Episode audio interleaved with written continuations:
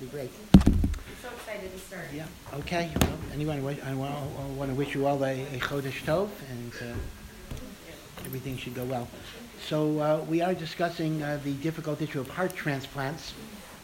And again, I, I just want to remind you of a very, the most important idea here, and that is, if you ask the average, even Orthodox Jew, uh, why Judaism might not be in favor of organ transplants, they will typically tell you because you're not supposed to cut into a dead body. A dead body is supposed to be buried. We don't believe in cremation. We don't even believe in autopsies. So therefore, you can't take an organ out of a dead body because you would be violating the mitzvot of burial and respect for the dead. That is untrue. And the reason is, if that would be the problem, even though it's true, I mean, all of the premises are true. Judaism is against cremation. Judaism is against autopsy. Judaism says you're supposed to bury all parts of the body. But in order to save a life, you can violate all those laws. So if, if removal of an organ could save a person from death, that would override all of those prohibitions.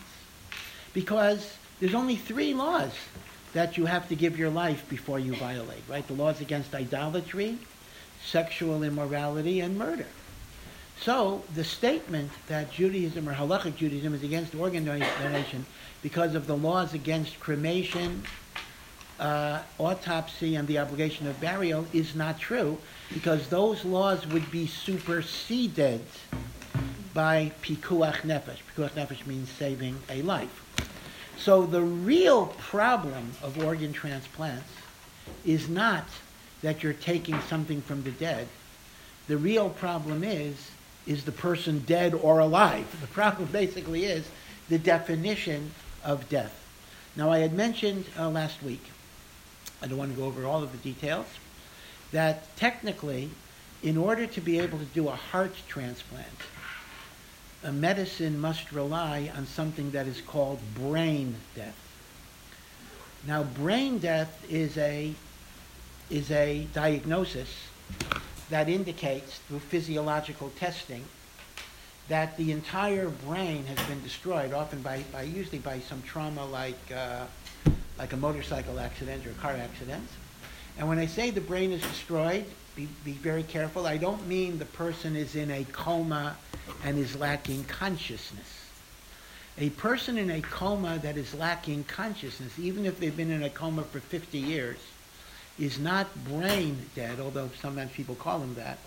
They are in what is called a persistent vegetative state, PVS, but their brain stem, the base of their brain that controls breathing and the like, is still okay. A PVS person is both legally alive and halachically alive. There's no question about that. If you were to remove a heart from a person in a coma, you would be arrested for murder in every, certainly in Israel and in every state in the United States. Okay, that is not what we mean by brain death. Now, there are ethicists from a secular standpoint who say, hey, if a guy's in a coma, why don't you take his heart to save somebody else? There is such a, an argument in medical ethics, but it is not legal. It is against the law. A PVS patient is 100% alive legally as well as halachically nobody allows the removal of an organ from a person in a coma. Brain death is different than that. Brain death is unfortunately the next step of decline. Brain death means that not only is there a lack of consciousness, which is higher mental functioning, but the, even the brain stem that controls the automatic processes of the body has been destroyed. As a result, when, the, what they, when they test for brain death, they do different things. They jab a needle into the hand or the arm and it doesn't respond. They shine a light into the pupils and the pupils do not dilate, right? They do not, do not uh, contract. Uh, there is no independent breathing capacity because the brain stem controls the lungs, so there's literally no, uh, no breathing. Uh, they have various other tests as well. Uh, sometimes what they do is they inject dye radioactive dye in the base of the skull, and uh, through uh, imaging, it can be determined that the dye doesn't travel, meaning to say the essentially there is no they can show there's no blood flow to the brain. As they can trace it that way, uh, and if there's no blood flow to the brain, by definition, uh, the brain is not alive. So that is called brain death. Okay, be sure you understand this. I, I know I, I've repeated this several times. Be sure you understand the distinction between coma and brain death. Coma pers- equals persistent vegetative state, and even then there are many levels. There's total unconsciousness, there's in and out unconsciousness. We don't need to go through the different levels. Even the most drastic persistent vegetative state, where there's total unconsciousness, that person is still alive. Brain death, legally, now halachically I'll discuss that, legally, uh, brain death, a person can be declared brain dead. Now, here is the thing about brain death. You can take a brain dead person, you can hitch him up to a breathing machine that is called either ventilator, respirator, different types of things. And because oxygen is coming into his system, even though it's totally by machine, you can take a dead body and even do that. The heart muscle gets oxygen and it continues to pump blood. Well, well, you can't after a while because the heart muscle deteriorates. But, but, but, uh, yeah, yeah, yes, that's correct. Because the reason is the heart has its own independent pacemaker that is not controlled by the brain. That means to say, as long as the heart muscle gets oxygen, even if the oxygen is coming from a machine, the heart can pump for a while. Now, not forever. It's like it's like an emergency generator. Emergency generators, when you have a power uh, outage, can only go for a certain amount of time. So the heart's pacemaker, without input from the brain, can only go for around six months. So a person cannot be brain dead for more than six months. What's, what's going to happen is the heart will have cardiac arrest. But for six months, the person can have a totally destroyed brain. The oxygen is being supplied mechanically. And because the heartbeat, the heart is pumping, the heart muscle remains the heart muscle remains alive. Uh, I'll, I'll, I'll talk about all of this. I'll talk about all of this. So those are the people from whom we take hearts. You see, if we wait, if we would wait until the heart stopped working, the heart muscle would deteriorate. But we don't take hearts from people whose hearts have stopped. But we don't take heart. Right? Take two extremes. We don't take hearts from people in comas because they're alive. That would be murder. We don't take hearts from people whose hearts have stopped beating because within a few minutes the heart muscle would deteriorate. We take hearts from people who are brain dead, but the heart is beating through the oxygenation that is provided by ventilators and respirators. These patients are called brain dead, and they are the source of the organs that we take for heart transplantation and the like.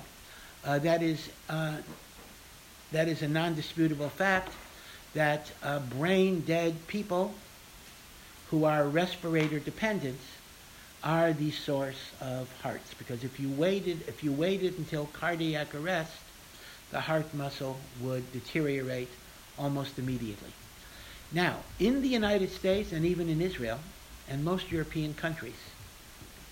If a person has been declared brain dead, they are, they are legally dead, legally dead. So now the big question that a religious Jew has to ask is, according to halacha, is a person dead when there's a brain death diagnosis? Now this is going to be very important. If according to halacha, a brain dead person whose heart is beating is alive, removal of the organ would be murder. No matter what secular law says. So you can't kill a, even a, a brain dead person if he's alive to save another person. If, on the other hand, halacha recognizes brain death as death, then when you're taking out a heart, all you're doing is cutting into a corpse. Cutting into a corpse to save a life is going to be permitted. And not only that, it may even be a mitzvah. So the big issue about heart transplants is not cremation, autopsy, cutting into a dead body. If that would be the issue, you would do it. The issue is, is a brain dead organ donor halachically alive or halachically dead? If they are halachically alive, you are murdering one person to save another person. Can't do that. Even if the other person could live for 20 years and this person is, you know, brain dead, if they're alive, you cannot kill them to save another person. If, on the other hand, halacha recognizes brain death, then a brain dead person is, is a corpse. If he's a corpse, you can cut into him to save a life. Right? So this is the problem with heart transplants. Does halacha recognize brain death? Now, as I mentioned, if you were to ask a mystic, so to speak, a makubal, when is a person dead? The answer would be when the neshama leaves the guf. Okay, person's dead. That's fine. But that's not going to help you very much because, yes, that is, the, that is truly when death occurs. But the only way we can measure it is by physical ways. We cannot tell when a neshama leaves a guf. We can only look at various physical signs that would indicate this. So here is the question Is life indicated by breathing or is life indicated by heartbeat? If life would be indicated by breathing, then a brain dead person no longer has respiratory capacity because the brain stem is destroyed and the oxygen is simply coming in by machine. So then we would say the person is dead. If, on the other hand, life is based on circulation of blood, a brain dead person actually has natural heartbeat. Now, this is important. The breathing is from a machine. The heart is pumping on its own pacemaker and the circulation of blood is natural. So, as is always the case, uh, the short answer is machlokas. Let me just give you some of the proofs on both sides of this. Uh, first, from the Chumash. Let me give you two contradictory proofs from the Chumash itself. And that is, when Hashem created, and I know in your Hasidus uh, classes you probably went through all of this, when Hashem created Adam, so it says, Vayipach biyapav he breathed into him Nishmas Chaim, the soul of life. And it was through the breath of Hashem that Adam became Nefesh Chaya. Nefesh Chaya means a living soul. Uh, and of course, the, the Alter Rebbe, the Baal HaTanya, goes into a great length in the uh, Shar Hamuna, uh, uh, Yichud Ve'amuna, the second part of the Tanya, where he makes the point that this is very unique. Everything in the universe was created by Hashem's speech. Hashem spoke and there was light. Hashem spoke and there was uh, animals. Only the human being, Hashem breathed into the human being. That's very unique.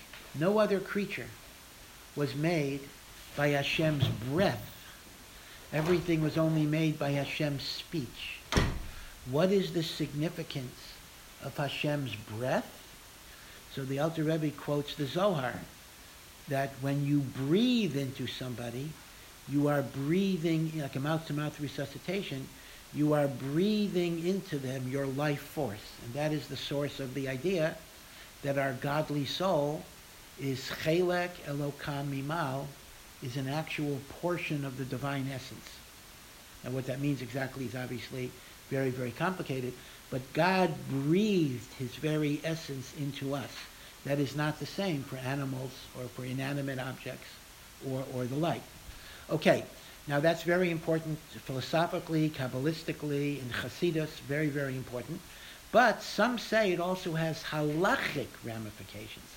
And the halachic ramifications are that if what made us live was breath, nishima, then the inability of breathing, the inability to take in air, which is indicated by brainstem death, in which there is 100% destruction of the ability of respiration, would indicate that the person is dead because there is no longer a nishima. That would be the proof in favor. In fa- I'm going to give you proofs on both sides of this. That would be the proof in favor of a halachic understanding of brainstem death, that death is defined by inability to, to uh, breathe at 100% level. Now, a counterproof, a counterproof, a proof in the other direction, is in Parshas Acharei Mos, in Leviticus, in Vayikra, the Torah gives you prohibitions against eating blood, right? Jews don't eat blood. So the reason why we don't eat blood, it says, ki hadam hu hanefesh. Blood represents the life force of a human being. And since life, so to speak, belongs to God, we're not allowed to appropriate life and, and for our own personal pleasure. Yeah, ki hadam, this is part of a pasuk. Uh, ki hadam hu hanefesh. Blood is the life force. In fact, this is an interesting perspective. You know, if you ask many Jews, why are Jews not allowed to eat blood? So they'll tell you something like, oh, because it's so disgusting and yucky. Well, maybe so, but, but really the Torah gives the other reason. Blood is almost sacred. Blood represents life. And we are not supposed to take what represents life because God is the owner of life. So in some ways, it's almost as if blood is holy, which is why for korbanos, sacrifices, there's so much service that you do with the blood. So blood is not like chazer. I could say, don't eat pig because pig is repulsive, pig is, you know, uh, spiritually inferior or bad. Blood is the other way around. Blood is actually a certain holiness to blood because blood represents the life of, of either humans or animals. Yeah.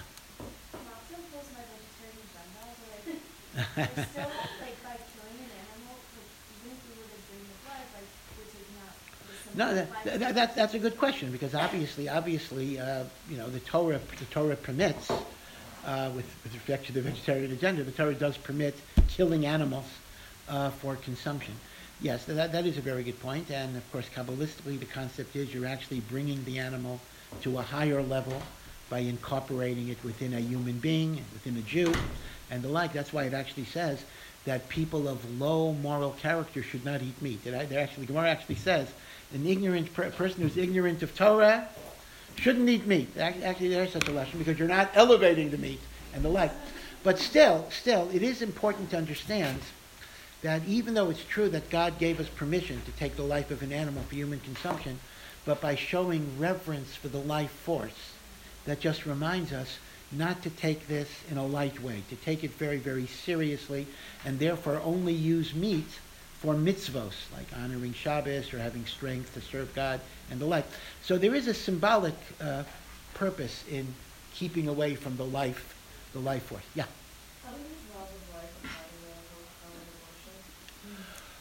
Uh, well, well, uh, you know, we'll, we'll, we'll, talk about it. I mean, again, halacha has an interesting take on abortion. You know, in the secular society, uh, the debate is always, are you a pro-lifer or a pro-choicer? Does life begin at conception or does life begin at birth? Judaism has a middle of the road position. We believe that a fetus is not a full fledged human being. It is not a separate neshama till it's born.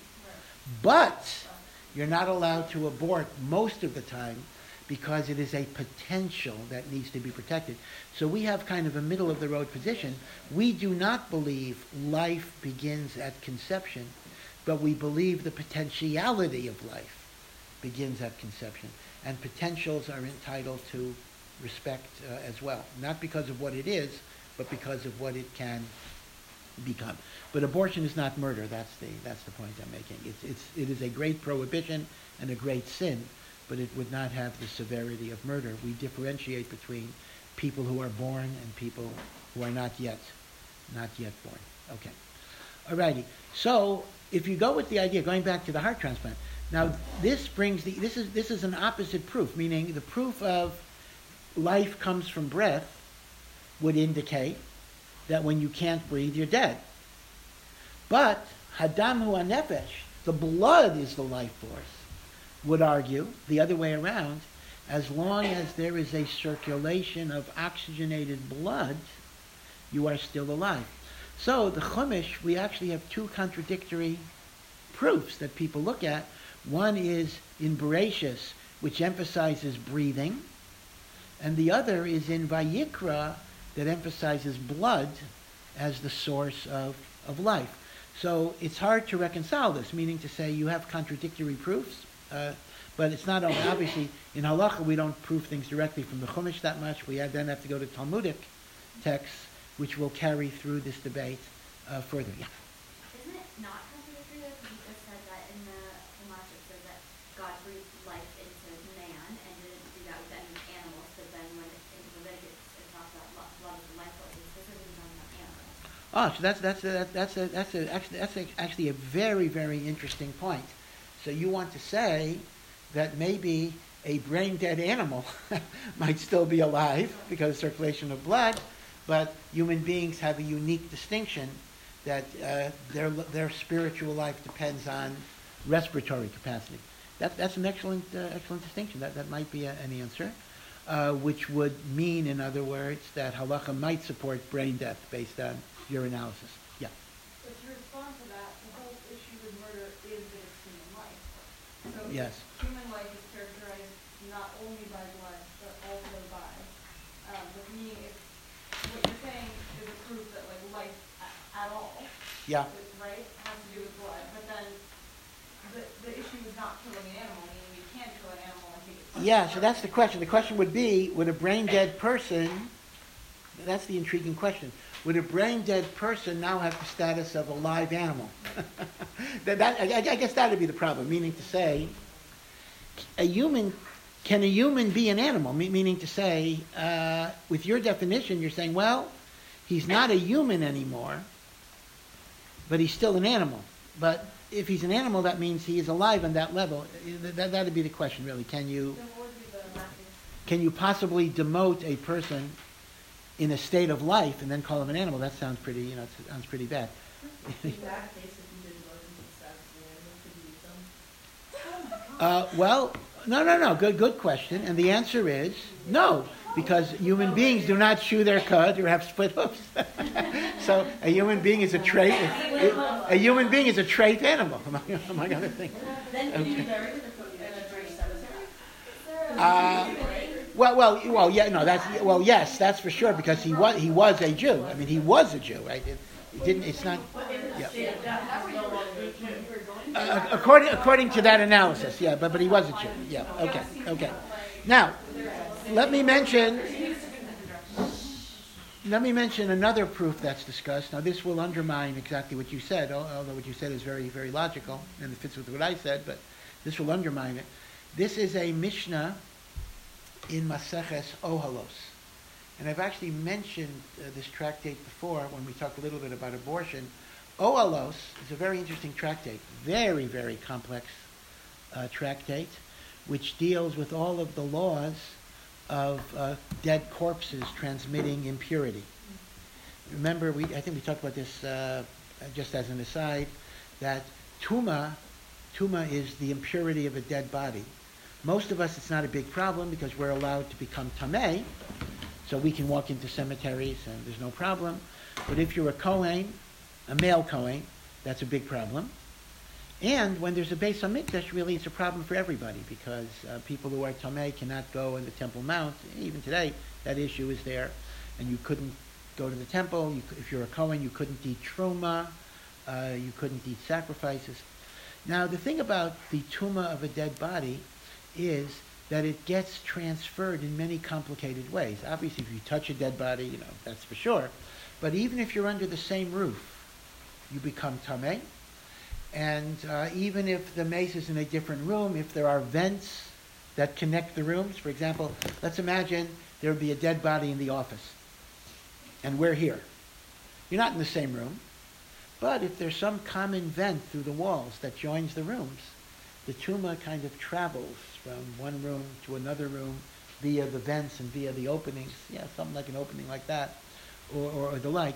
So the Mishnah deals, it's a very, very complicated technical uh, Maseches about how tuma travels, like miasmas, how it travels.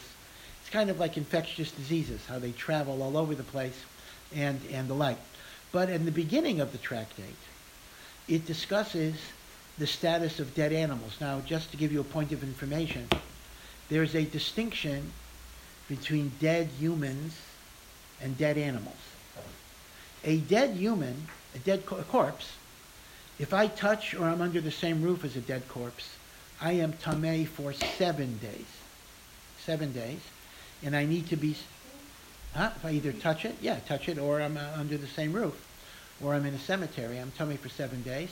And I have to get purified with the whole ceremony of the ashes of the red heifer, which we don't have today. Okay. Now, if I touch a dead animal, I am tamei for only one day, and, a, co- and all I have to do is go to the mikveh. I don't have to have the sprinkling of the red heifer. And a Kohen has no prohibition of getting tamei with a dead animal. Now, question. I just said, if I touch a dead animal, I'm tamei. Well, what about eating meat? When you eat meat, you're eating a dead animal. Ah, so here's the answer. The answer is an animal that is shechted does not convey impurity. So when I say dead animal, I either mean a dead non-kosher animal or uh, even a kosher animal that was not slaughtered, roadkill or was shot or whatever it is. Okay? So uh, the tuma of a, of, a, of a corpse is much more severe than the tuma of a dead animal, dead non-kosher animal or an animal that wasn't shechted. Why is that so? So here there's, a, there's an important concept in tuma. It's not really our topic. And that is, the greater the holiness in life, the greater the impurity in death. It correlates that way exactly because tuma is a function of the vacuum that is created when holiness leaves the world and you're left only with what's called the klipa, the outer husk, the outer shell.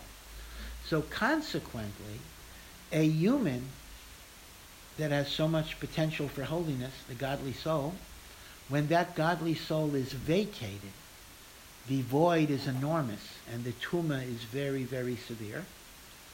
For a dead animal, there's less of a of an emptiness. The tuma is less. For rocks and plants, there is no tuma at all because uh, there wasn't that much of a holiness that was there. And in fact, in halacha, by the way, even the corpse of a Jew is actually more severe than the corpse of a non-Jew. But both of them convey tuma, but the corpse of a Jew conveys tuma in more ways than the corpse of a of a non-Jew. So, for example, a Kohen might be allowed to go into a non-Jewish cemetery, even though a Kohen could not go into a Jewish cemetery. Again, it goes with the same idea. The greater the holiness, the greater the impurity. Okay. Uh, but be as it may, be sure you understand that regular kosher meat does not convey any type of impurity. Yeah. So in example with the vent, let's say you have that splits off into two rooms and air only pushes forward, so air doesn't travel between the two rooms. It's just the same air splitting Yeah, yeah. So, so this is interesting. It's, it's, not, it's not a physical concept of the germs entering, meaning Oh. even if the airflow is all in one direction, if there is a physical opening, spiritually the tuma gets transferred. So it, it, it's not like germs or something like that. I mean, I was using it as an analogy, but it doesn't work in the same way. Okay, yeah, do you want to say? Uh, yeah. I, I didn't quite understand why isn't eating meat considered. No, the reason is, if you're eating kosher meat, that means the animal was slaughtered. So the halacha, it just happens to be the halacha, that slaughtering does two things. Slaughtering allows you to eat the, eat the meat, and slaughtering removes the impurity that would otherwise attach. So any meat that was kosher and slaughtered does not convey impurity. So the rule that dead animals convey impurity is either a non-kosher animal, like a dog, a dead dog, or a dead cat, or a dead bird, or uh, even a kosher animal that, that was not slaughtered, like a roadkill. That, that's correct. I, I mean, I mean, the truth is, the sin of eating non-kosher is a worse, is a bigger avera than becoming tamei. But you are correct. There is a secondary effect that you happen to be tamei as well, but only for one day. Uh, yeah. Is the effect of like coming from an animal relevant nowadays, only? No, actually, actually, it is because I mean, it's not so relevant. Uh, a person that is tamei from an animal is not allowed to enter the Temple Mount. Now, it's not so important today because if you've ever been in a cemetery, you have that tumah there. But theoretically, let's say you have. Aren't all, aren't we all in, like, so-called, like, this level impure until Mashiach That's correct. So therefore, it's not relevant. That, that's correct. But that's because we, we don't have the parah adumah. But let's say when Mashiach comes is a good example. So if you've been in a cemetery, you can be purified from uh, with the red heifer. But if you then touch a dead animal, you will not be allowed to go to the Beis HaMikdash for one day. So today, it really makes no difference because you're already tamei ahead of time. And a Kohen has no prohibition. A Kohen's prohibition is only to come in contact with human corpses. A Kohen is allowed to move a dead dog or whatever it would be, if that, if that would be Well, Kohen. Everyone else can't. No, no, every, no, no, everybody can. I, I mean to say that even the Kohen, who, yeah, of course everybody can do it, but even the Kohen who is not allowed to become Tameh to a human corpse is allowed to become Tameh to an animal corpse. Uh, yeah, If, sorry, another yeah, Um, okay, I'll get, yeah. If a Kohen, like, like moves, um, if the, a Kohen's standing outside of the room with Yeah. a dead Jewish body. Yeah, And for whatever reason, poses from outside yep. Does the tumah get? Yeah, there are three, there are three ways Tuma is transferred. One is directly touching. The other is being under the same roof or, or via a connection. And the third is moving it. So it depends. If he just prodded it with a stick and he didn't move it, uh, then, then it wouldn't be, would not be conveyed. But if he pushed it, if, it, if, it, if the body actually moved even an inch, that is a, a, a way of conveying Tuma. What if the body like shook and then moved back? So uh, it, would- it, it, it, yeah, yeah, I understand. You know, but it's, there seems to have there, there seems to be the need for a actual movement away, meaning the body is not occupying the same position it was occupying. Yeah. Um, what would happen if an animal was slaughtered, like, incorrectly on the temple mount? Okay. What's So. Uh, okay, so that, that's an excellent problem. Uh, if an animal was slaughtered incorrectly in the Temple Mount, it is now tamei, and it must be removed from the Temple Mount as soon as possible, uh, because you're not allowed to have tamei things on the Temple Mount. All the components serving that day have to leave because they were in contact with Well, it? well, well, it all depends. Remember that unlike a corpse, which makes you tamei if you're under the same roof, the tuma of dead animals is only if you directly touch it. Can't go on a temple, oh, only. No, so any Kohen who did not touch the dead animal has no problem. The Kohen that touched the dead animal must leave, and the dead animal must be removed, uh, because it is now Tameh, and you cannot have Tumah on the Temple Mount. But the other Kohanim are not Tameh, even if they were in the same building, because the idea of the same roof conveying impurity is only human uh, corpse and not animal corpse. Yeah. What about the Chevra Kadisha? Are they always female? Yes, they are. Uh, but once again, uh, they are they are always tamei. That's exactly the situation. But the concept is they're doing such a, an important, wonderful mitzvah that uh, this is what they're supposed to do. Some people have that job, and that's a great, great, uh, noble and holy job. Yeah. If we're so impure, how come we're not allowed to put on business? Um, well, that's a good question. But the Gemara says the following language: uh, Torah is so holy that it is not susceptible to impurity. In other words, uh, it is like God. The Torah is, whatever this means. These, you know, these are things we don't really understand either. But it says, the Torah, God, and Israel are one. You've heard that that statement. This is from the Zohar. There is a unity between Torah, God, and Israel. Now, Torah and God is one actually makes sense because God is an indivisible unity. So God's will and God's essence are the same, unlike a human being. All right, I have I'm me, and I have a will. So my will is separate than me, right? I have a will. With Hashem, it's not that way. Hashem cannot be divided into pieces. So God does not have a will, but the will and the willer, if there's such a word, are the same. Therefore, the Torah, which is God's will, is God. But, you know, again, these are, the Rambam himself says these are things that we don't really understand, but we can say the words.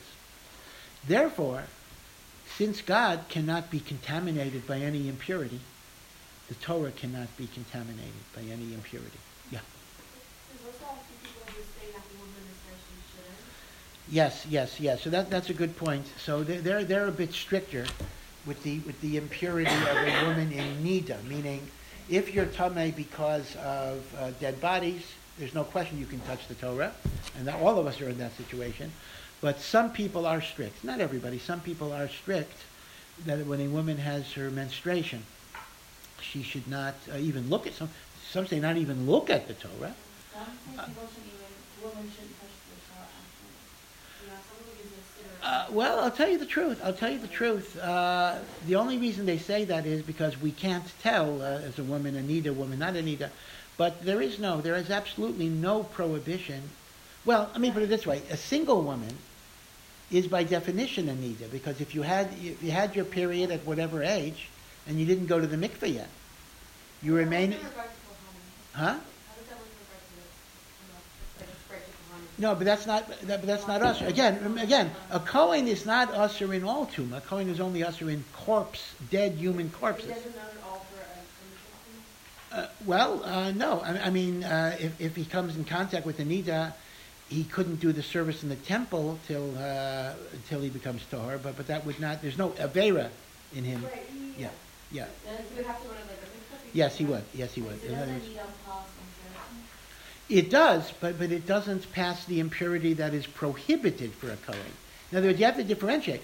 Anybody becomes Tameh, uh, a man, a man or a woman, uh, if you touch a Nida, but there's no prohibition in doing that. I mean, well, I mean, okay, it's complicated. I mean, there are prohibitions of Nida, but those are sexual prohibitions. But there's no prohibition of becoming Tameh that way.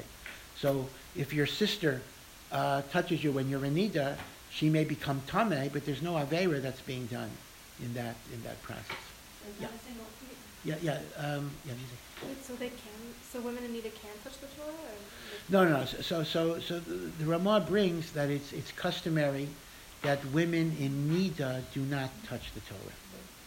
Uh, the Torah couldn't. So, yeah, so in spite of that fact, they differentiate. They consider Nida to be a little bit worse because the Tumah of Nida is connected to the sin of the tree of knowledge, etc., and therefore, uh, because it came from a sin, therefore it's a bit more of a severe type of type of Tumah. Meaning, in spite of the fact that the Torah is not susceptible to Tumah, this type of Tumah is considered to be uh, stricter. But if it can become impure, then it can't become impure. Yeah, so the issue is not, okay, so, so the issue according to this is not that the Torah becomes impure, but rather when you're in that state, you need to have a certain distance from the Torah. It's more of a distancing thing rather than a making the Torah Tama. You cannot make the Torah impure, that, that, that's correct. But there needs to be a certain distance because uh, it represents a certain state of, of distancing yourself. So as, what- as single, like, should single woman follow that, or is that like? You know, again, you're going to have to follow the customs of, of your shul or your rav. You know, I don't want to tell you what you have to do, what you can't do, but uh, I think it would be customary in most uh, more religious places that if a woman kisses the Torah, she'll kiss it with a siddur. In fact, some men do that as well, but uh, a single woman should uh, not touch the Torah directly. Now, some say that, wait a second, none of this is relevant because when you kiss the Torah, you're not kissing the Torah, you're kissing the mantle of the Torah. So there you go. You don't have a problem. In other words, the only problem you would have is if you were to touch the parchment of the Torah. And you're not doing that. So some say, therefore, you could be lenient. Others say that we treat the mantle like the Torah itself. touching the portion of the Torah and you're a single woman, is that a problem? Like Yeah, well, well, well, well, I'm saying, according to some opinions, it would be a problem, meaning, uh, because a single woman has the status of a, of a nida. Now, if it's a married woman, then it depends. Sometimes she's a nida, sometimes she's not. So that, that, that would depend. Uh, but again, I'm not, I'm not giving you a, psak here. Uh, you know, obviously, uh, whenever you find yourself in a shul, you should try to follow the uh, customs of the, of the shul. Yeah. Uh, what about in, uh, Nida visiting gravesite? That- Yeah, so this is already Kabbalah, meaning to say, as far as halacha is concerned, a nida could go to a cemetery just like anyone else can go to a cemetery. There's no particular restrictions. But the Arizal, right, the great Kabbalist, the Ari, uh, did not want uh, women in a state of nida to go to the cemetery. But, but, this is important, that only applies to the days of actual menstruation. Uh, meaning the days that a woman is discharging blood, he says she should not go to a cemetery. But the days that she's not actually menstruating, even though halachically she's still a nida until she goes to the mikveh, like all single women, but they, they, they would be allowed to go to a, to a cemetery. So it's not, it's not that any woman that's a nida cannot go to a cemetery, it's only any woman that is actually having the bleeding of a period would not go to a cemetery. By the way, though, the Arizal didn't like even men to go to cemeteries. It's so interesting. Have you, have you been to Tzfat? Have you been up north? So I assume you, you went to the uh, cemetery in Tzfat? They, they didn't take it? Oh. Uh, well, a lot of people go. You, you have, I mean, it's a really famous, famous cemetery. You have the Ari and Rav Yosef Karo, really, really all sorts of great, great Kabbalists. And the Ari is one of the most visited cemeteries, uh, grave sites in Eretz Israel. And yet, it's interesting, the Arizal didn't like people going to cemeteries. He basically said cemeteries are not holy places, and a person should uh, not spend time in cemeteries. So it's interesting that when people visit the Arizal's kever, they're actually doing something that the Arizal didn't want people to, to do. Not the first time, but this is how it works. Uh, this is how it works sometimes. Yeah. What would be the procedure if the Kohen died and he was in a Okay, so that's an interesting, uh, interesting question. Uh, ideally, uh, if a Kohen dies, uh, so if, okay, if his immediate family is there, if, for example, his sons or his father is there, then they should carry him out because they are allowed, right? A relative is allowed to become Tameh. A Kohen can become Tameh for a relative. Uh, if, on the other hand, relatives are not there, uh, the other Kohanim are still allowed to take him out because he's treated as an unattended corpse uh, who doesn't have any family there. And the halacha is a Kohen can become Tameh for that. Uh, so, so either way, uh, he, he, could, he could be taken out. You know, there is uh, a, a tradition, you know, on Yom Kippur, as you know, was the one day of the year when the Kohen Gadol went into the Kodesh HaKadoshim. Only one day a year. And there was a tradition that if he was not righteous, he would die. And, and during the Second Temple, there were over 300 Kohanim Gedolim in, in a period of 400 years, meaning many of them died. So there's a Zohar that actually says that when the Kohen Gadol went into the Kodesh HaKadoshim, they had either a rope or a chain around his leg. So if he didn't come out within a reasonable amount of time, we assumed he might have died in there. We could pull him out because we weren't allowed to go in. We, we could pull him out. So the Zohar actually says that a Kohen Gadol had to have this rope that we could take him out of the Holy of Holies if that became necessary. Uh, Lamaisa, I think halachically, that actually is very problematical uh, because when a Kohen goes into the Mikdash, he's not allowed to wear any extra garments other than his regular uniform. So a rope would be an extra garment. so there'd be a problem whether that would be allowed. But okay, that, that's what the Zohar. So what if he dies there and no No, no. So, so many Meforshim say this idea that he died did not mean he would die in the Holy of Holies. Hashem would never desecrate the Holy of Holies. It just meant he would die before next Yom Kippur, meaning uh, he went into the Holy of Holies, he finished up, and he wouldn't he wouldn't finish the year. Not that he would die suddenly, because they say it was not plausible that Hashem would desecrate the Holy of Holies by, by causing someone to die uh, there. Uh, but, but, but nevertheless, the Zohar does say that. The Zohar, it's not just somebody just made up commentary. The Zohar does say there was a rope because people did die in the Holy of Holies. So apparently there's an argument how to understand the idea that the Kohen Kohen died. Okay, all righty. All right, so all of this is digression, is, which is my want. Uh, but the reason I'm bringing this in up is the following. The Mishnah in Maseches Oholos, before it discusses human corpse impurity, discusses animal impurity, animals that were not slaughtered, and it deals with the following problem. Let's say you decapitate an animal, not, not ritually slaughtering. You decapitate it from the back of the neck, not kosher. But even after decapitation, the animal is still convulsing, like the famous chicken without a head. Right? You cut the chicken off and you know, it's like dancing around. It'll still be on its feet for a while. So the question becomes, dead or alive? If I touch a convulsing animal that has been decapitated, am I tame for one day? Dead or alive? So the Mishnah says, the Mishnah lays down a rule that once there has been decapitation, the animal is halachically dead, even if there is convulsive movements. Convulsions after decapitation are not a sign of life. They are simply indicative of electrical activity, which is not really being coordinated as a life force. This is a Mishnah, right? This is indisputable. Now, Rabbi Moshe Tendler, who has a number of distinctions, Rabbi Moshe Tendler, number one, is a, a very well-known Rav in Monsey. Number two, he is a professor of biology at Yeshiva University. Uh, he has a doctorate, a doctor, Rabbi Dr. Tendler. And number three, he is the son-in-law of Rabbi Moshe Feinstein. So he had a lot of access to great halachic decision-making. And Rabbi Tendler is a big, big chassid, chassid so speak, big proponent of brain death. He says halacha recognizes brain death. And here is his argument. If you see in the Mishnah, if you see in the Mishnah that decapitation equals death,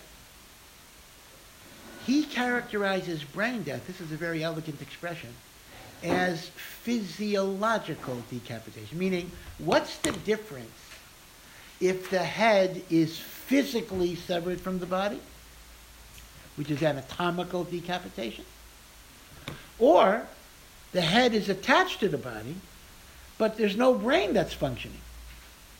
In a sense, his argument is when there's brain death, brain death should be the same as, and well, he calls it physiological decapitation, and that should be the same in his book as anatomical decapitation. Anatomical is when the head is physically cut. That's the Mishnah there. And uh, brain death is when the head is not physically cut, but the brain is no longer doing anything in the body.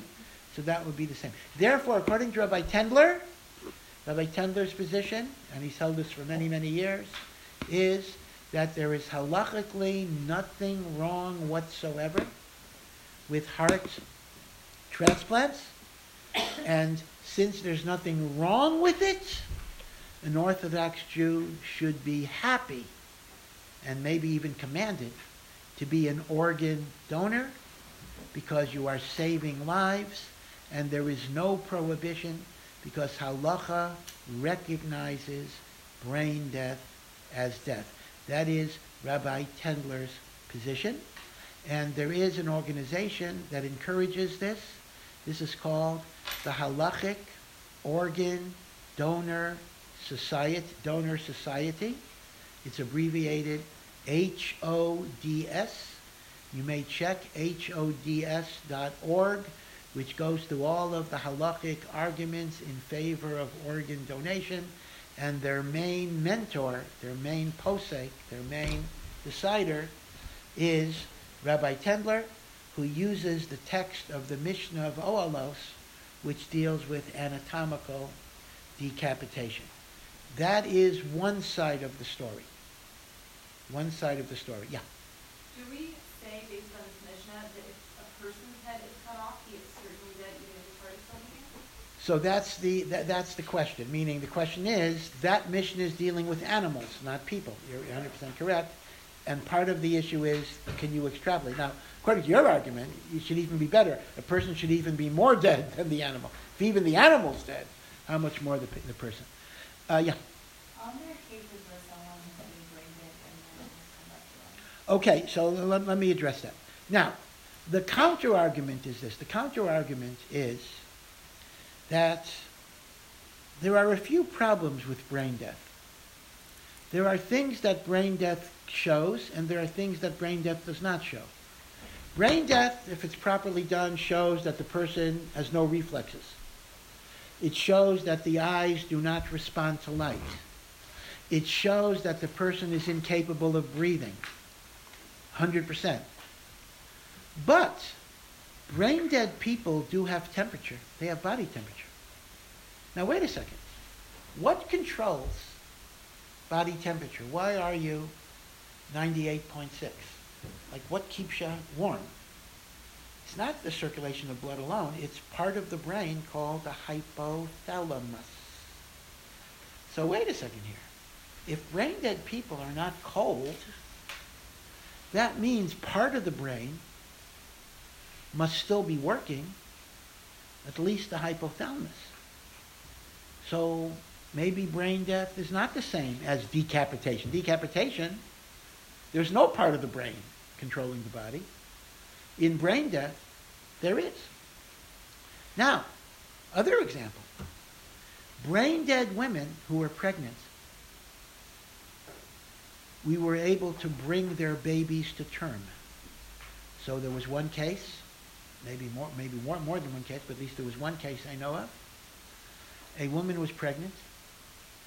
She was in a horrific, Rahman al a horrific automobile accident. Her brain was smashed. She was diagnosed as brain dead. But by keeping her on a respirator and keeping her heart beating, this was not for organ donation. This, they were able to keep the baby alive. And they delivered a baby, a live baby, a live birth. Not just from a comatose. Again, this is not a comatose woman. This was a brain dead woman. They brought the baby alive. They, right, the baby was born alive from a woman with a clinical diagnosis of brain death. Now, one second. It doesn't seem logical that a dead body could sustain a pregnancy. If a dead body could sustain a pregnancy, I'm sorry, if a body could sustain a pregnancy, that would seem to indicate that the person is alive. So, well, well, it was, as they say, uh, brain death cannot last for more than six months because the cardiac arrest.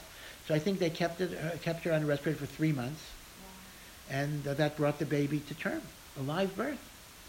So the two problems with brain death as a criterion for death is hypothalamus, which is temperature, and the other is bringing a baby to term. Was it a natural birth? Uh, well, I think it was a cesarean. okay, but even so, you know, yeah. Uh, now, third issue, third problem. Yeah. No, absolutely not. Brain, brain death, you don't feel anything. You could stick them with a needle. In fact, she did. She she was not put in anesthesia. There was no need. And it, and it, basically, she doesn't feel anything.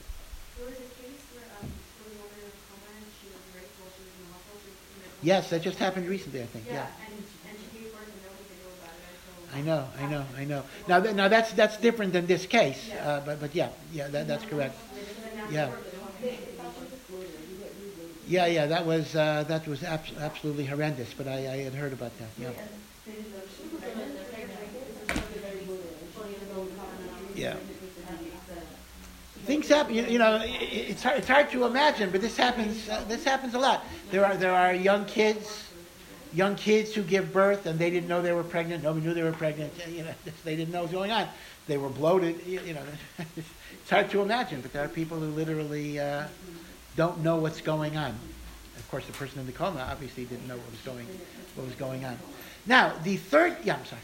Do we know that she, I mean, it's like a horrible thing to think about, but do we know that she doesn't feel it? Like the fact that her body. Okay, so that, that, that, that, that comes to my third point. In other words, that comes to my third point. I'm going to address that right now. Now, so one problem is, is brain dead really brain dead? Number one, you have temperature, and number two, you have the ability to sustain a pregnancy. But number three is maybe your diagnosis is wrong. Now that's very important because in theory, if the diagnosis is right, meaning the whole brain is destroyed, then there'll be no feeling, no sensation, no reflexes. But that's only if the test is right. But tests can be wrong. There can be misdiagnosis. You think there are no reflexes, you think there are no feelings. Maybe there is. I think I, I mentioned last week an example, this did not involve a Jewish uh, patient, about a teenager who was in a motorcycle accident. Brain was supposedly smashed. The parents agreed to donate his organs because he was brain dead. So he's on a respirator, so the heart is beating, right? The way it works is he's right next to the table with the other patient who's going to get the heart because they have to keep him on a respirator to the last minute. Otherwise, the heart muscle deteriorates. And what happened was, as they lifted the scalpel to cut into his chest and take out his heart to give it to the person on the next table, the kid woke up. You can imagine it was like a, like a horror movie. The kid wakes up and says, Where am I? Now, does that mean that a brain dead person can come back? No, it does not. It means there was a mistake in the diagnosis. So if you ask me the question, can a brain dead person recover? The answer is no. If he is brain dead, he cannot recover without a divine miracle. But if you're asking me, have people who have been diagnosed as brain dead recovered? The answer is yes. Uh, not because brain death is a recoverable condition. Brain death is not a recoverable condition, but there can be misdiagnoses. So because of all of these reasons, most opinions in the, at least the Haredi world, the more uh, orthodox world, have not been in favor of heart donations because they have taken the position that it might possibly be murder. We cannot definitively say that people who are brain dead are truly dead. And if they're not truly dead, taking a heart from them might be murder.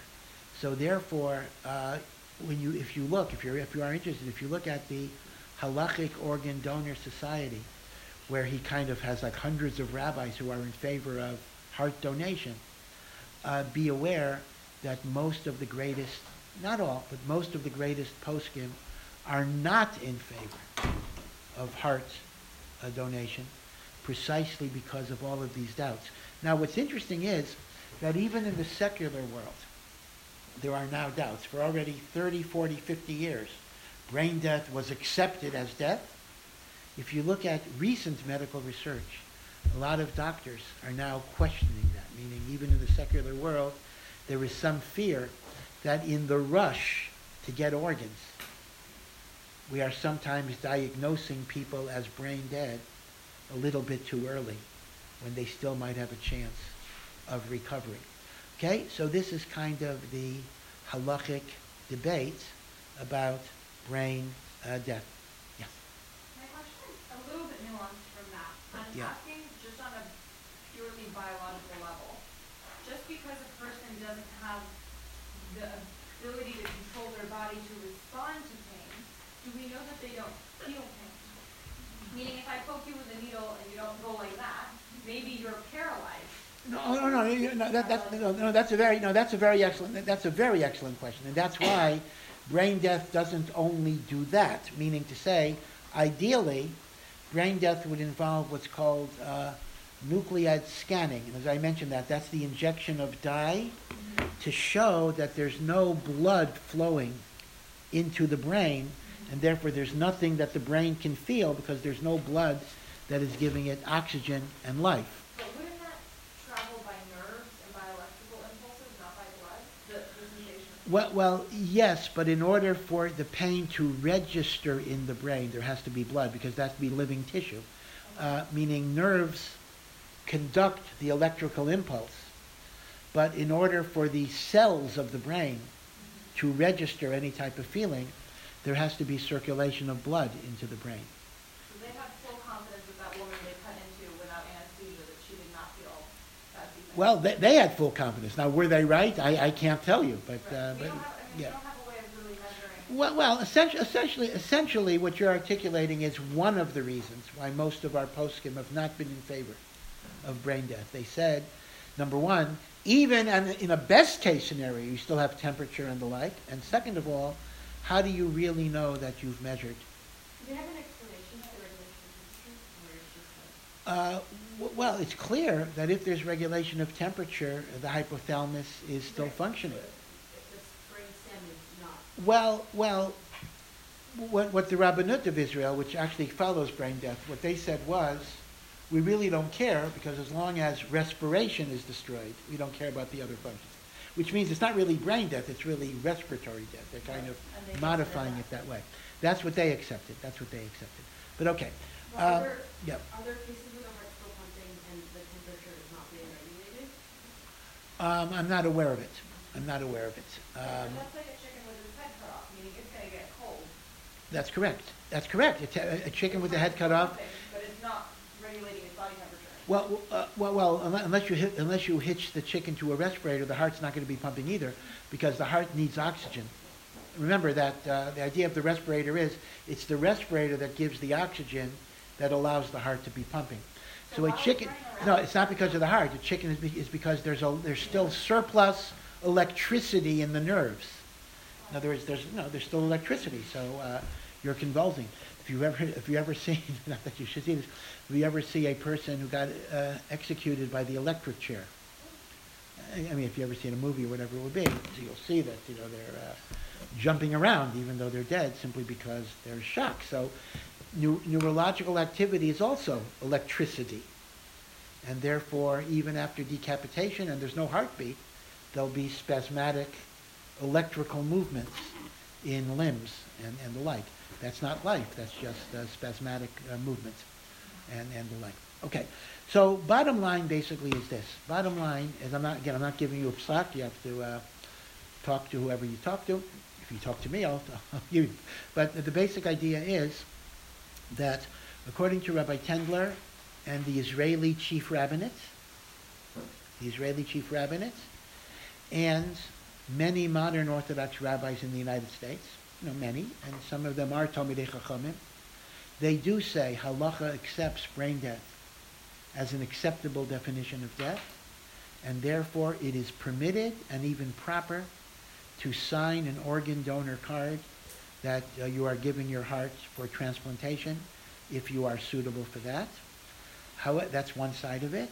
However, many other poskim, including the greatest ones here in Eretz Yisrael, this goes back to Shlomo Zalman Auerbach and Rabbi Yashiv, and the, Rabbi Waldenberg, the Tzitz Eliezer, and Rav Shmuel Wosner. I don't know if you know all these names, but these are big, uh, big people. Uh, they take the position that brain death is too uncertain to allow organ donation. Number one, even after the diagnosis of brain death, there is body temperature. Number two, even after the diagnosis of brain death, there is the ability of a woman to carry a baby. And number three, there have been many misdiagnoses of brain death that sometimes a person comes back, and that means he wasn't brain dead to begin with, and therefore a removal of the heart might be considered murder, and therefore we cannot allow it uh, to be uh, to be done because halacha is clear. You cannot murder one person to save another person, even if the person you're murdering is permanently unconscious and will never come out of it. So what? You cannot kill A to save B unless A is a rodef, unless A is threatening B or something of that nature.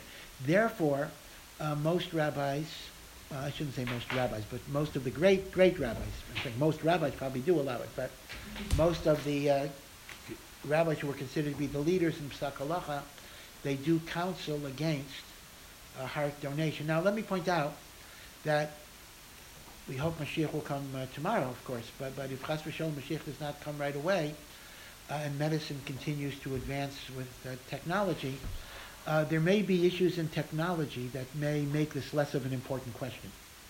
Number one, the development of an artificial heart will solve this problem. We'll no longer need to rely on brain death, brain dead donors. That's number one. Number two, there are advances in organ preservation. Remember, the reason we had to use brain dead donors is because if you waited until the heart stopped beating and the person was totally dead, the heart muscle would deteriorate, and that's like within five minutes. But there are technologies being developed that could keep the heart in good shape for a much longer period of time. And if that's the case, we don't need to take the heart from a beating donor. We can wait until the person's totally dead. So that's going to be uh, a second thing that would work. A third thing that might work is the possibility of genetic modification of animal hearts, which could be very promising. And finally, the concept of cloning organ systems, in which you can actually take even a skin cell from a person and kind of make it into a heart with the DNA, etc. And if that would be the case, first of all, that would solve the rejection problem because it would be my own tissue that would be given back to me. And uh, you would, in other words, the, the, the problem is you won't, you won't need to get hearts from teenage kids in motorcycle accidents. That's what I'm saying. So whether it's animal hearts, artificial hearts, well, organ preservation would still use the donors, or cloned organs, uh, this would solve a lot of the halachic problems. So the halachic problem of organ donation may, God willing, be superseded by advances in technology, and we won't have to confront the brain dead conundrum that we presently confront. Yeah. Um, after death, is it completely fine to use like skin or, um, So this is tricky because once a person dies, there is a mitzvah to bury them. But that mitzvah is superseded to save a life. So the question becomes, it depends on what the skin is going to be used for. If it's going to be used for burn victims who without the skin graft might die, that would be permitted. If it's going to be used for purely elective cosmetic surgery, it would not be permitted. So so if you want to donate the skin of a person after they die, you would have to be very, very specific for the type of use that you're donating it for. Uh, you can't just stum uh, give it to a skin bank and they'll use it for whatever they use it for because it may be for non-life-saving purposes. Are there other, are there other things to donate with dead? Basically, in other words, let me, well, corneas, corneas can be donated. Now- that's completely fine? So here, the poskim discuss this, but they make the point that since corneal transplants can help people who would otherwise be blind, so blindness is treated as a life-threatening condition, and therefore they, they, they permit it. Uh, so they do permit corneal transplants from the dead. That's about it. There's not that much you can give from uh, dead bodies because organs deteriorate. Uh, bone marrow, bone, yeah, well, well, again, bone marrow is almost always for a life-saving purpose. So you could harvest, I mean, I mean, you don't have that much time, but you can harvest bone marrow for a short time after death. That would be permitted. Uh, lung tissue deteriorate. I mean, the internal organs deteriorate almost immediately after death. So they're not, I mean, I, I don't know for sure, but they're not really that salvageable, uh, maybe for a short time. But again, uh, lung transplant is almost always for life pikuach nefesh. See, skin would be the problem because skin is used for all sorts of non-life-threatening situations, so that's why you'd have a problem. But once you're going to go to lungs or other things like that, that'll almost always be for pikuach nefesh. Yeah. Blood after death? Um, I, I, I don't think it's, it's suitable, but once again, uh, the, the test is, My question is like, like, um, scientifically, biologically, I don't know. yeah. They don't, because it would make sense otherwise we would always take blood from dead people Because there's always, like, people always need more blood. Yeah, yeah, it, it doesn't seem to work. I, I'm not sure why, but uh, I've never heard of, even in the secular world, I've never heard of taking blood from the dead. I, that doesn't, doesn't seem to work. Like even vampires, right, only go, they only get blood from alive, right? They, they think they have to have live blood, right? Yeah. This isn't related to religion, but say if a patient has a big terminal illness and the doctor has like a hundred percent medical certainty that they're gonna like go within the next couple months. And there, is there any scenario in which they can have like medical euthanasia? Okay, so we, we talked a little bit about this. I mean, the short answer is this. The short answer is halacha does not permit uh, active euthanasia or physician-assisted suicide that's treated as murder. Uh, halacha does say you don't have to aggressively keep people alive if they're in great pain and they're going to die very shortly. So we wouldn't have to give him chemotherapy. We wouldn't have to give him electro, uh, you know, CPR or something like that. So we do recognize what you might call passive euthanasia, not giving him things that will keep him alive, but we're not allowed to accelerate his death. Uh, so we would not be in favor of that. So that's very, very tricky, uh, because on one hand, like this, we, we, we, we can withhold treatment, but we're not allowed to do something that causes him to die. So when you disconnect your respirator or pull the plug, so the question is, is that active because you're pulling the plug? Or is that passive because essentially he's dying because he's not getting the medical treatment? You see, semantically, that's a very difficult issue, and that highlights the idea that the distinction between passive withholding and actively killing is going to be problematical there. So, so many people are very strict. Many people say you cannot disconnect life support even if you wouldn't have to put the person on it. Other opinions say disconnecting life support is killing passively, not actively. Because yeah, I took him off the life support, but, but he's dying because, not because I killed him, but because he's not getting that life support, right? So you see the, the problem, the problem there. So that's a big, big machlokas. Alrighty, so uh, you may know more about brain death than you want to know, but uh, I hope at least you understand the issues that are involved. There's a lot. I, I, I have one more issue I want to raise, but I'll take a question. Yeah.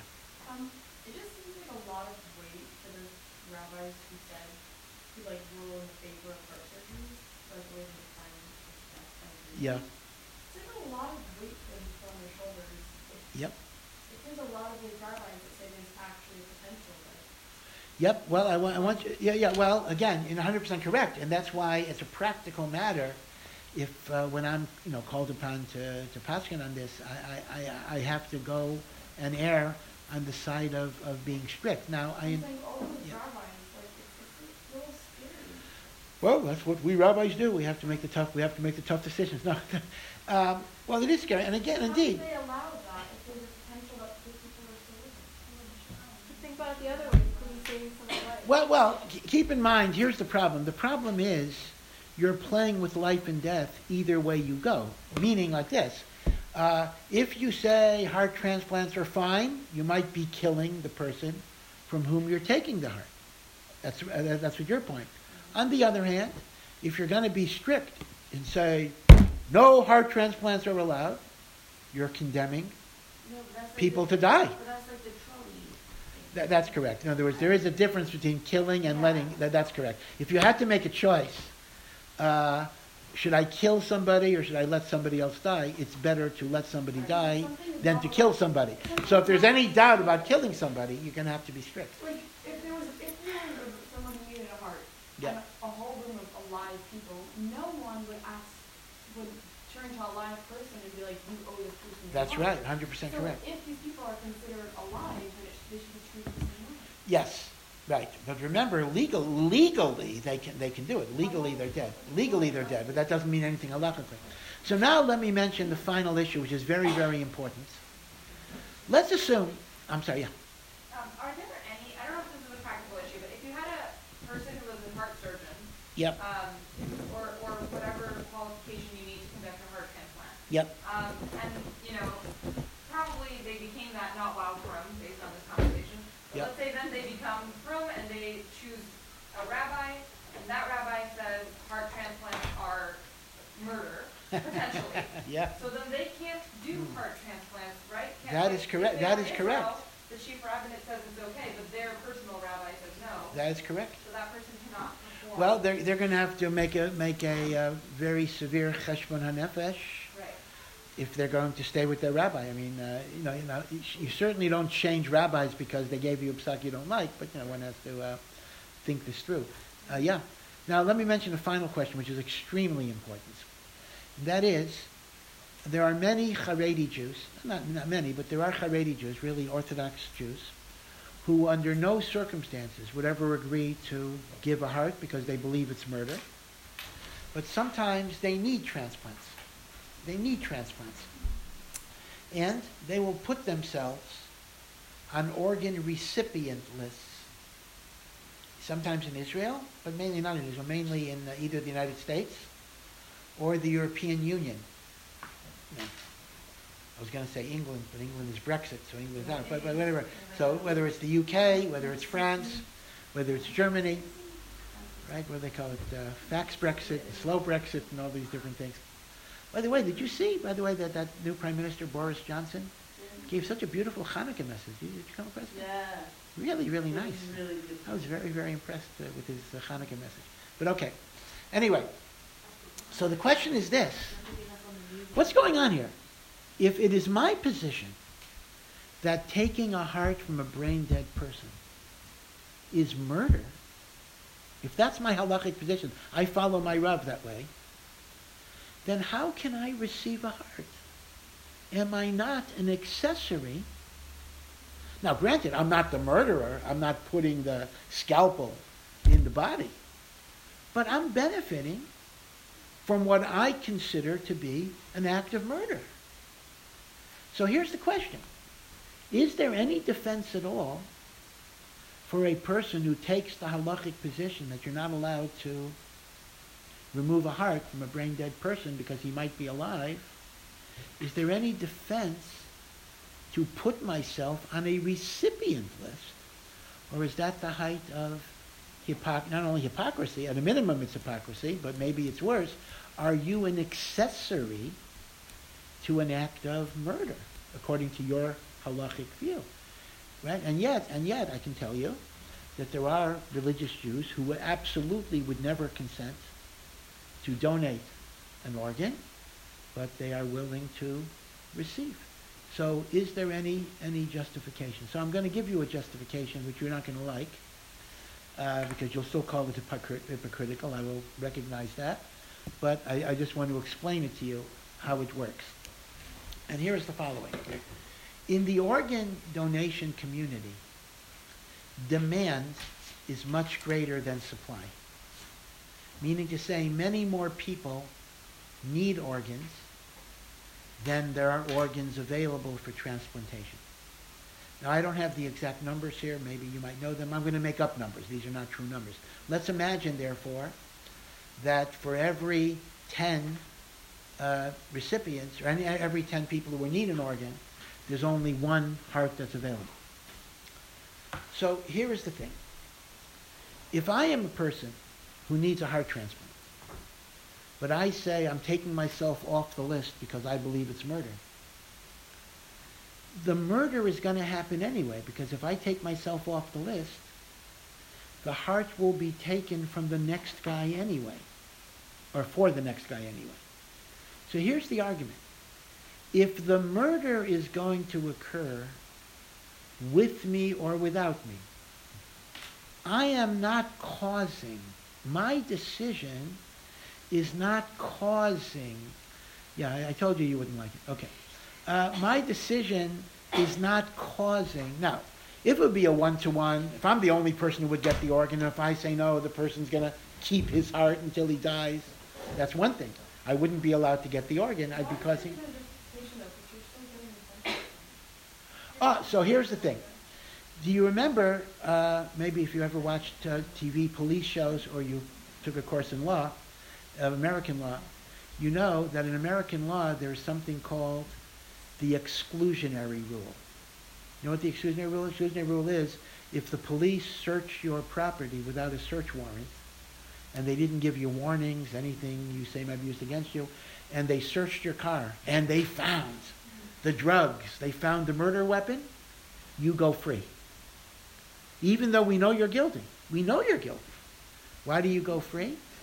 Because since they did something that was improper, you know, uh, the, the state is not allowed to benefit, right? That's called the exclusionary rule, or they sometimes use the expression, the fruit of the poisonous tree. That's the legal expression that's, that's used.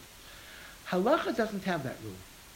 Halacha says, even if an action was totally forbidden, an action was totally improper, an action was evil, as long as you didn't cause it, you are allowed to benefit from it after the fact. Therefore, the argument goes that if I am not responsible for the death of this person, the death is the removal of the heart, it's going to happen with me or without me. I am simply benefiting from an improper action, but I am not the facilitator. I am not the cause of this action.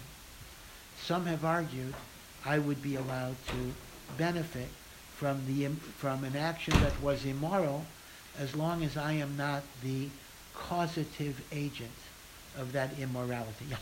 And it's against everything that we learn in here about like Oh, yeah, yeah. like Yeah. taking ownership and like the whole like not in my backyard syndrome of like No, I, I understand, but, but again, I, I, you have to put this in perspective, meaning as a general rule of Torah ethics, you're 100% correct. But remember, th- this is dealing with a matter of saving a life, me- meaning, meaning we're essentially dealing with what am I allowed to do to save a life? So in that narrow, specific context, you can't cause the death of an innocent person, but you can benefit from his death if you're not the cause of the murder. Now, again, I, I'm not advocating this as a general rule of life. As a general rule, it would not be so. But remember, pikuach nefesh is mighty important. And for pikuach nefesh, we would allow this type of calculus. Yeah. Aren't there some like metaphysical things happening? Like with like, I don't know, like an evil energy or. Well, I, I hear you. I hear you. It's hard for us to measure. Again, uh, we're looking at the halachic imperative of, of saving a life, which is very, very important. And we assume if halacha puts saving a life as very paramount, as long as you're not causing a murder, causing a murder, so that would kind of deal with the energy issue as well. Yeah. Wouldn't, in this scenario, it be better for, I mean, aside from you being like a masochist right in this situation, be better to allow one of the Southern County people to get it because you're saving a life, but it's not your life, and you're still holding by your own. Yeah, I, I, I, I hear you, uh, but let me, let me give you an, an example that may, may be somewhat connected to this. You know, during World War II, the Nazis conducted exper- medical experiments on Jews in concentration camps. And by this I mean extreme medical experiments. For example, uh, they would immerse naked bodies in freezing water, and they would measure how, uh, how many minutes it took for circulation to stop uh, to the extremities. And they actually wrote this up in medical journals, like it was a scientific study about uh, exposure, hypothermia, exposure to cold, etc. Now, this is, goes back to the 30s. They were writing it up like it was just like scientific, you know, experiments. I mean, it's, it's amazing that something like this could, would be published in that form. In the 1970s, there were medical researchers that unearthed these old journals. And they wanted to use the data because obviously, you know, we don't do experiments like, you know, a civilized country does not do those experiments. So the question would be, are you allowed to use, halachically, let's say, are you allowed to use data that was obtained from inhumane, immoral torture of Jews or non-Jews for that matter? Now, there were many Holocaust survivors who are still alive then. I mean, there aren't that many alive now. We just had the, the 75th anniversary of the uh, liberation of Auschwitz. Uh, but there were many Holocaust survivors who were outraged that you're taking what Nazis did to Jews and you're using it as science for your journals. But there were others who made the argument, listen, this was an evil deed. This was evil. This was awful. This was the greatest sin. But the sin was done already. And if the sin is done already, isn't it worthwhile to try to take something good from it? Now, some people make the argument, no. Evil should be so evil that we don't try to get something good from it. If you get something good from it, you're kind of putting like a stamp of hechsher, you know, stamp of approval. But this was the debate. And there were rabbis who took the position in halacha that they made this argument when the evil deed was already done and our use of the information is not causing any evil to be done, it is appropriate and perhaps even proper to try to benefit from it in a constructive way. So the argument with the heart transplant is the guy is going to be murdered with me or without me. He's going to be killed if you take the halachic position that the removal of the heart is murder, if you take that position. Now, I do believe it's murder, let's say, but it's going to happen with me or without me. So I'm just getting the benefit from something bad that happened. Right? Now, I understand that, you know, I understand the argument of hypocrisy. I even understand the argument, well, give the heart to another guy. That way you are saving a life, but you're not betraying your own principles. On the other hand, it's not so obvious because keeping yourself alive is also a mitzvah. And if halacha permits that decision to be made, you can't necessarily gamble it away because, you know, you have a higher moral compass, right? In fact, you might be guilty of suicide, not taking the heart, right? So it's a complicated question. I, I, I understand it makes many people uncomfortable. It makes me uncomfortable too.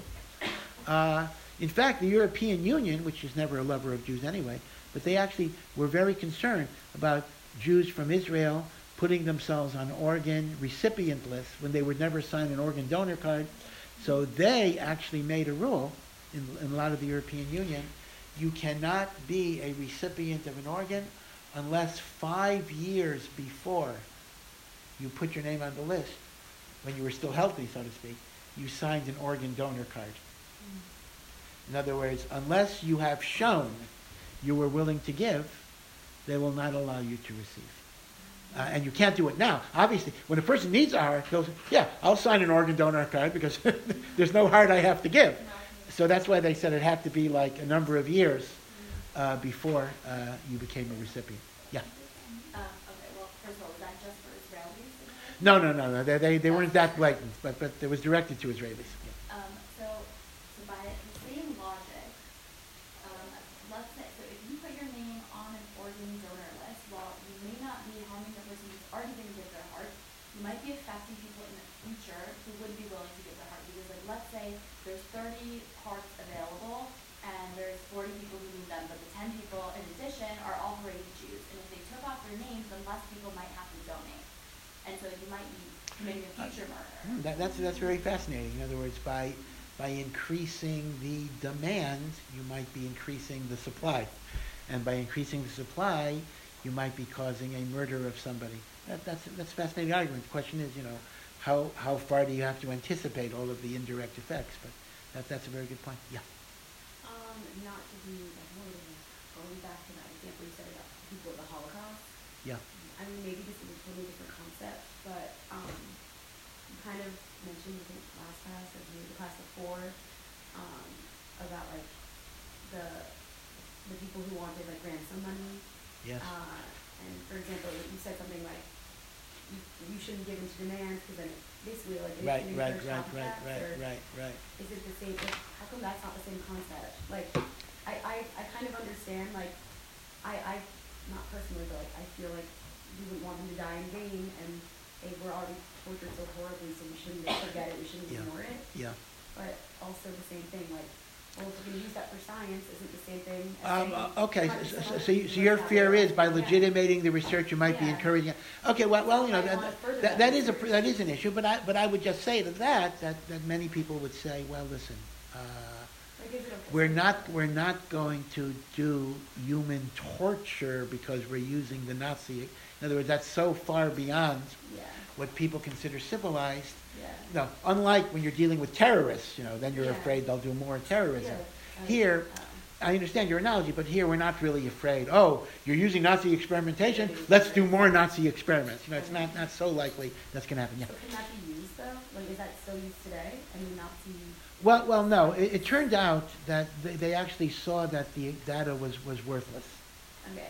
So they, so scientifically it was not very valuable, but it was an active debate in the seventies and the eighties. But today, like in psychology, we use a lot of data from experiments that like weren't ethical. and they were Yes, that's the famous uh, Milgram experiment, you know? you I know- there, there are a yeah. lot of like. Yeah, yeah. like that, yeah. That was the one, do you know the Milgram experiment? It's fascinating about, Halachically, is that Yeah. okay to use those unethical experiments? well, as I say, uh, it seems to be yes. Uh, it it doesn't mean you're allowed, doesn't mean you're allowed to do them, I'm sure you understand. I'm not saying you're allowed to do them, but based on what we said, once they're done, you know, go ahead and use, yeah. When we were talking about you're allowed to um, donate if it can save somebody else's life harm ours. If you're, if you- you're dead, if you're, if you're dead, yeah. So can you donate your body to like doctors to do research? so Okay, so here, yes, that's a very good question, and here we do make a very important distinction. We make an, a, a distinction in halacha between donation for direct therapeutic benefit to a person versus research that may yield some positive knowledge in the future. We do not permit the latter, meaning to say, you could donate body parts to a recipient who will who can be extricated from a life, uh, life-threatening situation. But general donation of the body to science is not, not allowed. Because that is not direct therapeutic benefit to a recipient. So we differentiate that that way. Okay? Yeah. So you cannot. You cannot. Yeah. I want to point out for anyone in this room who ever received the polio vaccine, and certainly if you intend to give the polio vaccine to your children, that the development of that vaccine came from and because of the cells of a woman named Henrietta Lacks, who um, is very, very famous because she had cells taken from her body without her consent. They were used, um, it turns out that the cells that were taken from her, unlike any other cells that science has ever encountered, they've been used in an absolutely ungodly amount of scientific research, including the development of the polio vaccine. And if you've benefited from modern medicine in the U.S., you've basically definitely benefited from science that was only discovered because of the use of these cells that were taken from her without her consent, that her family was never compensated for. They are still fighting now. Um, there's an amazing book that I'm gonna forget the name of, but the author is Rebecca Skloot. She did a ton of research into this and met with um, the family of Henrietta Lacks, who basically all live in poverty now in the south of the, in the United States. None of them have ever seen any compensation from the incredible, like, there are medical based on research done with her cells. Wow. Immortal life does. Thank you, the immortal life Henrietta Lacks. Okay, well, listen, thank you very much. Uh, so I guess uh, none of us should get the polio vaccine. Have a good week, good Chodesh.